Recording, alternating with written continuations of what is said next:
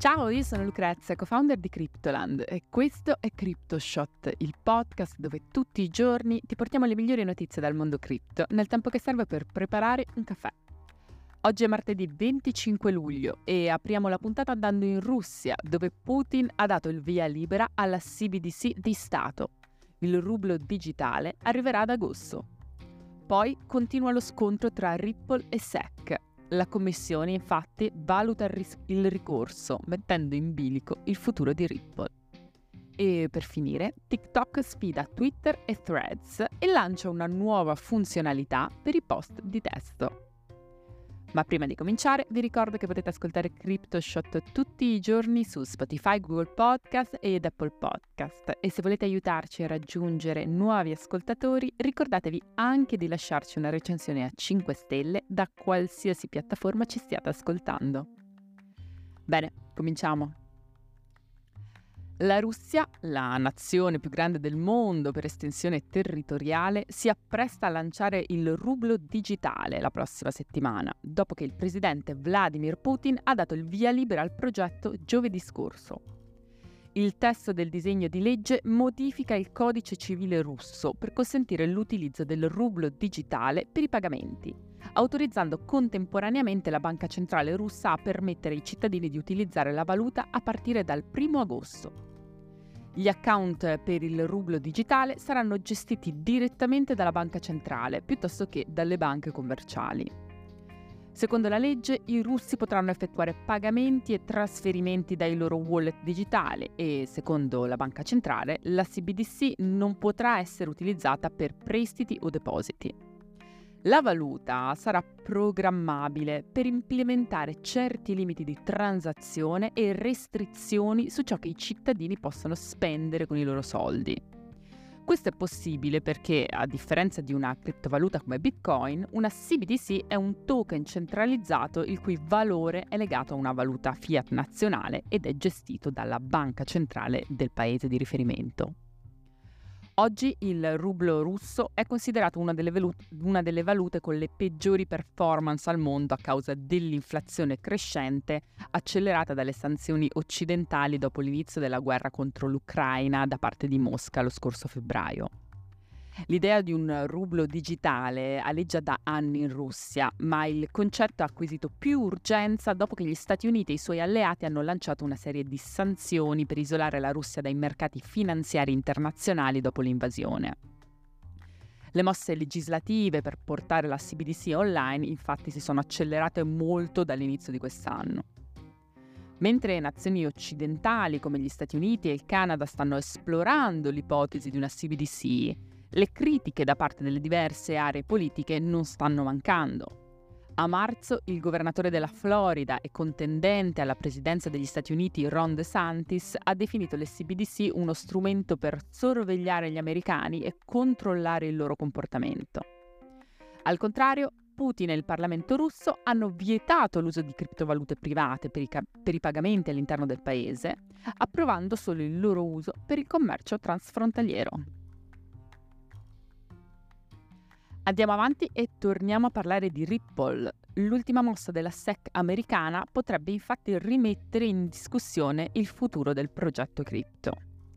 La recente sentenza del giudice Torres nel caso Ripple contro SEC ha infatti portato una ventata di speranza a XRP e all'ambiente cripto in generale. Tuttavia la SEC, che in un primo momento sembrava non voler far ricorso, sembra ora intenzionata a ribaltare la situazione. Secondo una recente dichiarazione ufficiale, la Commissione avrebbe espresso la propria insoddisfazione relativa ad alcuni passaggi della sentenza e starebbe valutando di richiedere una revisione del caso. Questa notizia ha creato un clima di incertezza, nonostante l'aumento consistente del prezzo di XRP nei giorni successivi alla sentenza. Il token XRP è infatti diventato la quarta criptovaluta in termini di valore di mercato, con un aumento del 55% dall'annuncio della sentenza emessa dalla Torres. La battaglia legale tra Ripple e la SEC rappresenta un importante punto di riferimento per la definizione delle regole sulle criptovalute negli Stati Uniti. E le future cause che la SEC intenterà contro le compagnie cripto potrebbero trovare nella sentenza emessa la settimana scorsa a favore di Ripple un precedente a cui appellarsi. Per questo motivo la SEC sembra non volerla dare vinta e continua ad esprimere la propria insoddisfazione ri- rispetto alla decisione del giudice, comunicando appunto che sta valutando un possibile ricorso. L'avvocato John E. Deaton, eh, sostenitore di Ripple, ha dichiarato che anche se la SEC dovesse presentare un secondo ricorso, XRP non sarebbe in pericolo nel prossimo futuro. Deaton infatti sostiene che un eventuale ricorso oggi richiederebbe almeno due anni prima che un tribunale possa prendere una decisione a riguardo. E durante questo periodo la decisione del giudice Annalisa Torres sarà legalmente vincolante per tutte le parti interessate. Il nodo della questione risiede ancora una volta nel cosiddetto test di Howey, utilizzato per determinare legalmente se una transazione tra due parti si può considerare alla stregua di un titolo azionario.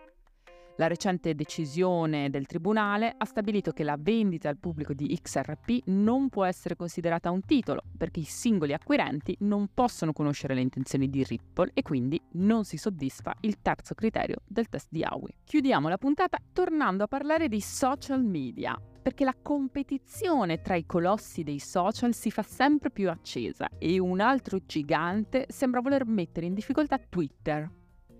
TikTok, infatti, ha introdotto una nuova funzionalità che ricorda molto da vicino i tweet, o meglio, gli X, come ora vengono chiamati dopo il rebranding di Twitter. La nuova funzionalità di TikTok eh, mira a fornire una piattaforma per gli utenti che desiderano esprimere la loro creatività attraverso commenti e didascalie. Adesso, quando si crea un nuovo post su TikTok, gli utenti hanno la possibilità di scegliere tra foto, video e testo. A differenza di Threads e X, TikTok offre una maggiore personalizzazione dei post di testo, permettendo agli utenti di includere funzionalità come la localizzazione, la musica e le immagini. È praticamente impossibile non collegare l'annuncio di TikTok con il rebranding di Twitter, recentemente ribattezzato X, e Threads, la nuova piattaforma lanciata da Meta, la società di Mark Zuckerberg.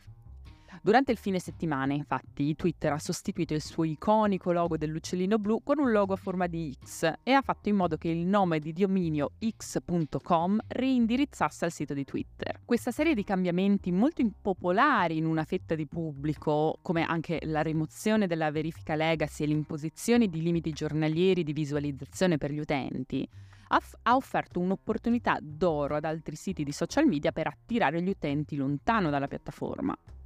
Il 5 luglio Meta ha lanciato Threads, che è stato accusato di aver copiato palesemente l'interfaccia che Twitter utilizzava da oltre un decennio. Il nuovo social di Mark Zuckerberg ha raggiunto 100 milioni di utenti nell'arco di una settimana. Tuttavia, l'interesse sembra essere calato di molto ora. La mossa di TikTok arriva solo 20 giorni dopo il lancio di Threads, che mirava a competere con X. Sarà interessante vedere come questa nuova funzionalità influenzerà l'ecosistema dei social media e se riuscirà a spodestare Twitter e Threads come piattaforme di riferimento per i contenuti basati su testi, anche se personalmente dubito fortemente. TikTok attualmente conta oltre un miliardo di utenti in tutto il mondo ed è l'app più popolare tra la generazione Z. Bene, anche per oggi è tutto, io sono Lucrezia, vi ringrazio di avermi ascoltato e vi ricordo che questa sarà l'ultima settimana degli episodi quotidiani di CryptoShot, perché ci prenderemo una piccola pausa estiva e torneremo a settembre.